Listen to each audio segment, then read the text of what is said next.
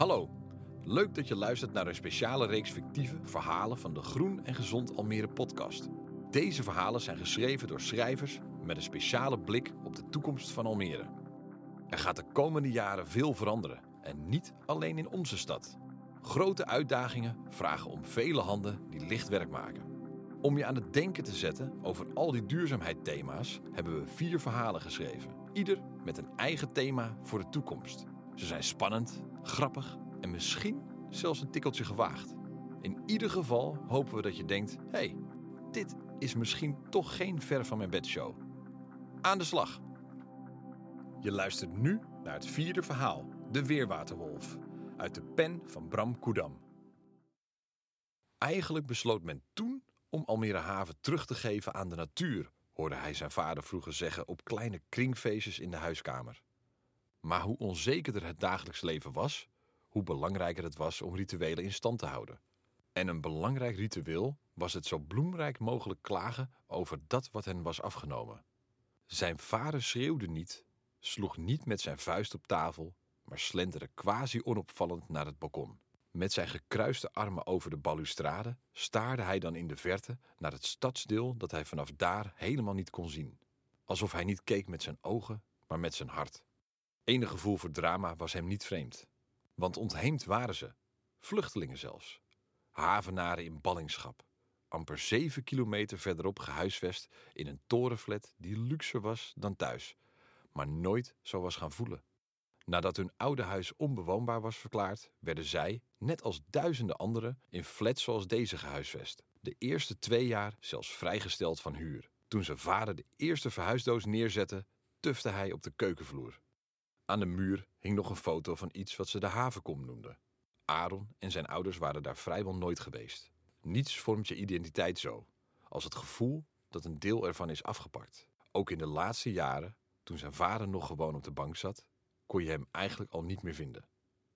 Aaron propte nog een boterham in zijn gezicht terwijl hij over de balustrade heen hangend buienradar, elektroradar, rellenradar, wildradar en vloedradar checkte. Zijn moeder sliep nog.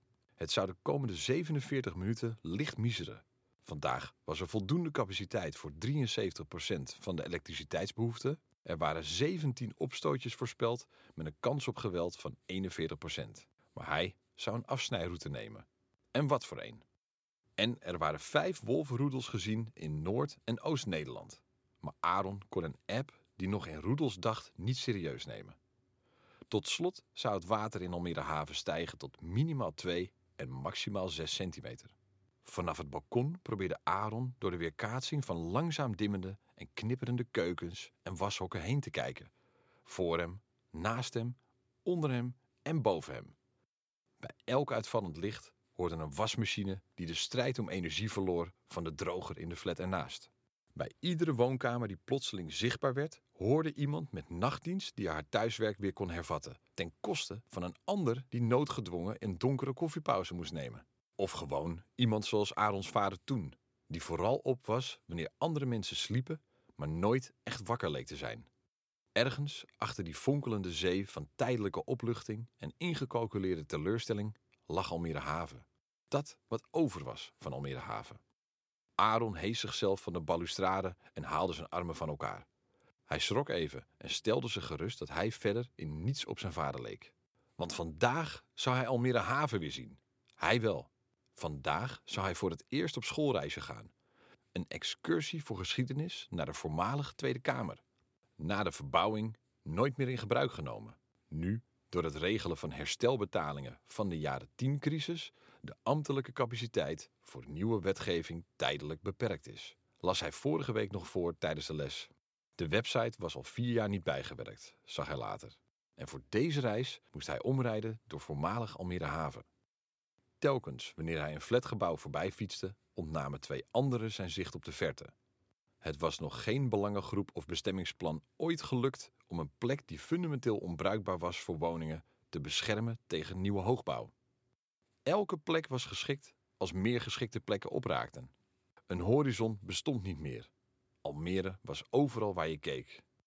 Tussen de drie flats op het weerwater door zag Aaron twee meeuwen rondjes vliegen tussen de oplichtende ruiten, twijfelend of het nu zonsopkomst of ondergang was. Zijn telefoon piepte. Wildradar. Eén van de wolvenroedels zou de woning naderen. Dat was een leugen, wist Aaron. De parameters veranderden met het vorderen van de dag. De boeren moesten verder het land op, de wolf terug het bos in.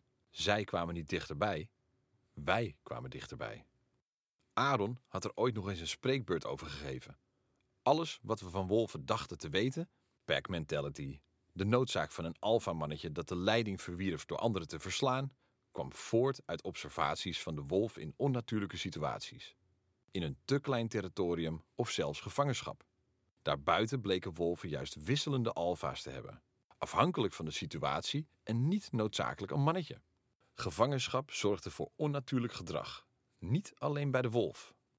Links van hem hoorde Aaron een aanzwellend geschreeuw, waarvan hij wist dat het door het galmen tussen het beton ook van achter, rechts of zelfs voor hem zou kunnen komen. Hij trapte door. Het kon zijn dat de rel net begon of nog bezig was van de avond ervoor. Maar Aaron was het gewend, zoals iedereen. De Rellenradar-app vermeldde netjes welk bedrijf de sponsor was van elke vechtpartij. Maar Aaron las het niet meer. Of het nu Big Pharma, Big Food, Big Agro, Big Crypto of Big Spirit was, maakte niet echt uit. Dagelijks verzamelden mensen zich onder een gedeelde woede, angst en wanhoop, maar oneens over de oorzaak van de naderende ondergang. De wereld redden was leuk, maar het moet ook wel bij je passen. De ontmoetingen gingen zelden goed. De metalen protestborden met kleurrijke logo's waren niet toevallig kogelwerend en scherp aan de randen. Maar er klonken nog geen schoten, dus hij trapte door.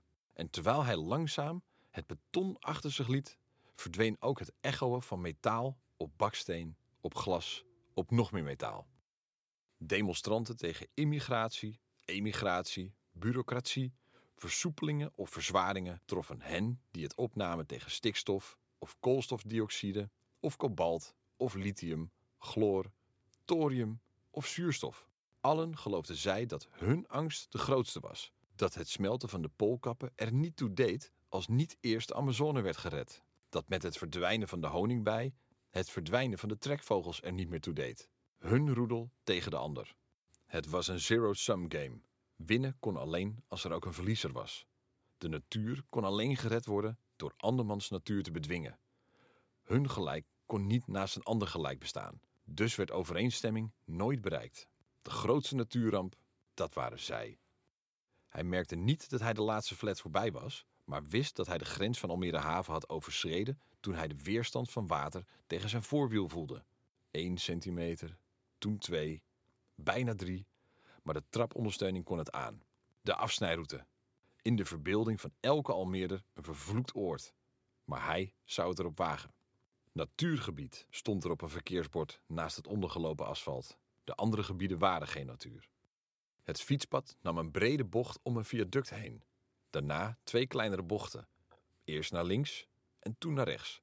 Alsof het niet wist waar het heen wilde. Maar toen doemde de ruïne aan de donkerpaarse hemel op. Het was lang geleden dat hij hier was. Zeker vijf jaar. Onder het zwarte nat zag hij door zijn fietslamplicht nog net de contouren van een voormalig fietspad. Het gras in de berm moest de plek delen met waterplanten. Achter de bomen zag hij het half afgebroken kasteel en de half afgebouwde woonwijk die haar plaats zou innemen.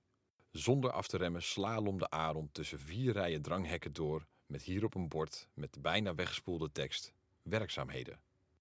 Het was fijn geweest als de bus bij school kon parkeren, maar een voertuig stilzetten, laat staan een bus voor 95 kinderen, was iets uit het verleden. Hooguit vaart minderen om zonder verwondingen uit te stappen. Een plek om stil te staan was een dure illusie. De laatste openbare parkeerplaats, toen met ruimte voor 20 auto's, was twee jaar geleden een flat voor 62 huishoudens geworden. Parkeervergunningen werden niet meer afgegeven, net als paspoorten of uitkeringen. De publieke ruimte was geen overheidstaak meer en vrijgegeven aan de hoogste bieder. Wel zo eerlijk. Die had er hard voor gewerkt. De bus zou dus stoppen op het Oor, de laatste bushalte van Haven. De rest was een risicogebied. De andere kinderen werden door hun ouders met de auto naar de bus gebracht. Aaron fietste door. Het water werd bijna 5 centimeter. De miser sijpelde langs zijn poncho tegen zijn broekspijp. Aaron fietste door. De woonwijk Kasteelzicht was nooit afgebouwd, zoals nog zeker tien andere grotere wijken. Woningnood, keuzes maken. Zeven jaar geleden zou nog bijna al het bos weg moeten. Maar protesten verminderden dat. Die bleken niet te gaan om wildernis, maar verwilderd gedrag. Zelfs als niet alles weg zou moeten, wilde niemand het eigen uitzicht op het groen opgeven. We kozen voor onszelf en niet voor ons. We zagen door de buren het bos niet meer. Maar toen stak de natuur zelf ook nog een vinger op. En zo bleek voor Almere Haven dat er geen vloedgolf, geen zondvloed nodig was om het eind der tijden in te luiden. Amper 6 centimeter water was er nodig om het gebied onbewoonbaar te verklaren. Net genoeg om de dorpel van de voordeur te overwinnen. 1 tot anderhalf keer per maand. We zagen het water stromen en zochten naar een wet waarin stond dat het ons water was en een protocol dat omschreef welke vinger in welke dijk moest. Tot die tijd was er niets aan te doen. Verantwoordelijkheid bestond pas als het op papier stond. Invloed pas als het meetbaar was. Ondertussen ging de wereld verder. Waarom het wel door haven stroomde en niet door buiten of muziekwijk werd verklaard nog onderzocht. Bodemdaling, te veel grondwater, regenval in het oosten, allemaal mogelijk. Maar een verklaring zou ook verantwoordelijkheid en schuld kunnen betekenen. Hij moest plots denken aan zijn andere spreekbeurt over Kinderdijk. Terwijl we pakweg 300 jaar geleden met middeleeuwse molens een zee weg wisten te polderen, gaven ons zes jaar geleden in een van de rijkste steden van Europa, in een stadsdeel gelegen rond de meest moderne tuinbouwtentoonstelling van het noordelijk halfrond, al gewonnen. We waren onderling al uitgestreden. En het was zo geen leven met al die vloeibare onvoorspelbaarheid. We moesten weg. De natuur was de winnaar. Dus moesten havenaren verliezers zijn. En zijn vader was een slechte verliezer. De havenaren werden verplaatst, vrijwillig of niet. Er kwamen tegemoetkomingen, kortingen en toeslagen. Hun leven was daarna meetbaar beter geworden. Maar elk gezin had een foto van de havenkom, de sluis of de kemphaan aan de muur hangen. De havenaren waren exoten geworden, uit hun eigen milieu herplaatst en werden in Groot Almere aangekeken zoals de eerste wolven die ooit bij Gelderland de grens overkwamen. Arons fiets begon te grommen. De elektromotor stopte. De accu's waren toch niet goed opgeladen. Wankelend probeerde hij tegen de rem in te trappen. Maar de fietscomputer ontmoedigde hem zelf te fietsen door steeds meer weerstand te bieden. Een veiligheidsmaatregel. Zelf fietsen zou tot blessures kunnen leiden, met alle juridische gevolgen van dien. Aaron stapte af. Het vloeibaar donker liep zijn schoenen in. Zijn sokken werden koud en zijn schoenen ineens drie maten kleiner. Aaron pakte zijn telefoon. Nog 30 minuten voor vertrek. 12 minuten fietsen, 25 minuten lopen. De openbare snelladers waren al wel geïnstalleerd in kasteelzicht, maar geen van allen aangesloten. Hallo, riep Aaron zonder enig vertrouwen in een antwoord. Aaron keek nogmaals op zijn telefoon. Nul streepjes. Vijf centimeter water. Zijn vader had gelijk. In Almere Haven was de apocalyps al geweest. De zwakke golfslag over de stoep, de kikkerdril in de omgevallen brievenbus, de klimop die in de voorras van de achtergelaten bestelbus graaide. Het was de instorting van een ecosysteem. Auw! Een schril gehuil klonk door de miser. Aaron bevroor. Zijn adem stokte. Aaron hoorde nog een huil. Voetstappen. Snelle stappen. Poten. In zijn richting? In de duisternis kon hij slecht inschatten of het achter hem, naast hem of zelfs voor hem was. Aaron wilde op zijn fiets springen, maar wist dat deze nu onbruikbaar was. Hij liet zijn fiets vallen en rende de wijk uit. Een snel geheig klonk, knakkende takken, een plons in ondiep water. Geren, gespetter. Aaron rende nu ook. Hij keek achterom. Niets behalve bewegende bladeren. Dit was geen wolvengedrag. Geen natuurlijk wolvengedrag, dacht Aaron zo hard als hij het denken kon. Hij rende met grote stappen door het water, alsof hij weer even kleuter was, met kaplaarzen door een regenplas. Aaron keek voor zich uit en zag de contouren van een lang stuk asfalt in de bijna opkomende zon. Dat zou de wolf veel sneller afleggen dan hij, ook door een laag water. Rechts van hem was een opening tussen de bomen en struiken door. Hij dook erin, struikelde, stond weer op, rende verder, geheig. Aaron gooide zijn tas lukraak naar achteren. Gegrom. Aaron rende. Een kuil door, langs een graafmachine. De graafarm lag roestend op de grond. De poten naderden. Sneller, sneller dan Aaron kon. De natuur, de wereld en het noodlot haalden hem in. Aaron klom tegen een metershoog schakelhek. Welkom in woonwijk Hortus stond op het bord dat er met tie wraps aan vastgemaakt was. Hij zag Hortus niet. De woonwijk was er niet. Hij zag er duisternis. Een heuvel, slootjes, water. Een lege torenflat. Amper 30 meter naast hem hoorde hij de wolf zich door het metalen hek heen wurmen. Er was een gat. De wolf was al binnen voordat Aaron dat was. De wolf wist beter zijn weg in deze verlaten wijk in aanbouw dan hij. Het was zijn jachtgebied. De mens was weer gesignaleerd in Almere Haven. Aaron sprong de woonwijk in, omdat het geen zin had om terug te gaan. Plonk! Metaal.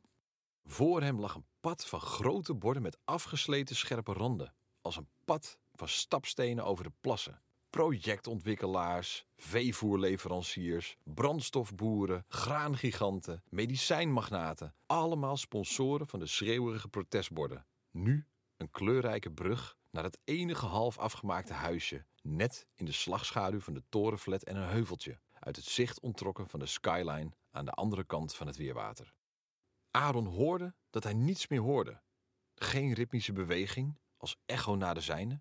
Hij draaide zich om, met de tong uit zijn bek, de haren overeind en de poten stevig in de natte aarde gedrukt, stond hij daar. De wolf. Hij keek naar Aaron, geschrokken en naar een zelfgemaakte houten hondenvoerbakje voor de deur van het huisje.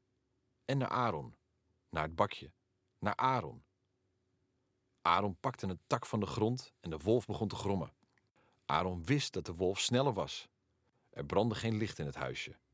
De wolf was de winnaar. Moest Aaron dan de verliezer zijn? Onnatuurlijk gedrag?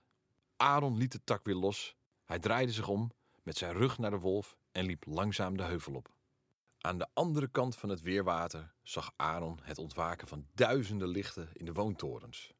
Hij zag vissen in het weerwater, net buiten de reflectie. Hij ontspande zijn schouders, zijn armen langs zijn lichaam. Boven hem begonnen vogels te kwetteren. Een vreemd gekraak naast hem dat hij amper herkende. Kikkers.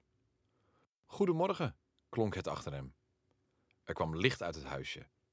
Het gezoem van een knijpkat. Een deur ging open. Een havenaar. Aaron voelde een hete adem, snuivend aan de open palm van zijn linkerhand. Een natte snuit. Hé, hey, af! Hij doet niks hoor, hij is alleen niet gewend aan. Aaron herkende de stem. Een stem die hij al drie jaar niet had gehoord. Aaron? De stem van zijn vader.